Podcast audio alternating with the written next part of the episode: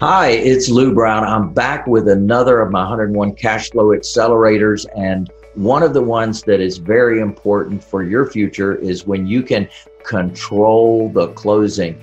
Listen, I've learned over my years that when it's my title company or attorney that's closing the transaction, then I am a lot closer to any issues that might be happening around getting that closing done. For example, let's say that something weird popped up in the closing uh, when they inspect the title, and it's something that could be easily fixed.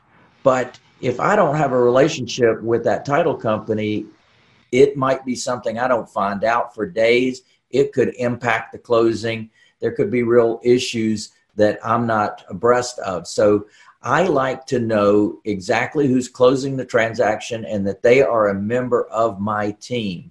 So in the purchase and sale agreement, it always says that seller will choose closing agent. And in fact, we go ahead and put in there who's going to be closing the transaction, the name of the attorney title company that's going to be closing the transaction. So that's important. Put that in your contract. I have this built into our agreement uh, on the selling side, you can learn more about this great, what we call standard purchase and sale agreement for the selling side uh, when you go to streetsmartinvestor.com uh, forward slash tools. And you can see all the different tools that we have for helping you to be successful in your real estate business. I'm looking forward to seeing you soon. Yeah, baby.